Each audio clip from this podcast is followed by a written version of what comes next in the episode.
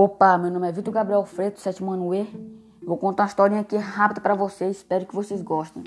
A garota Alice.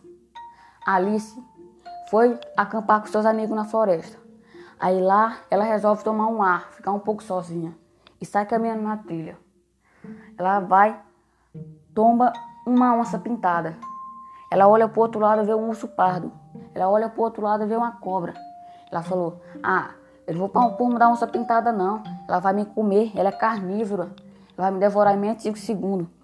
Ela olhou pro urso e falou, ah, não vou pôr do urso, não. Esse urso vai me matar.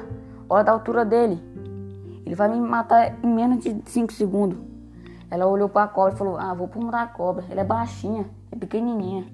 Ela também ela não come carne. E foi pôr da cobra. A cobra picou ela e ela morreu. Mas pra onde que ela devia ir?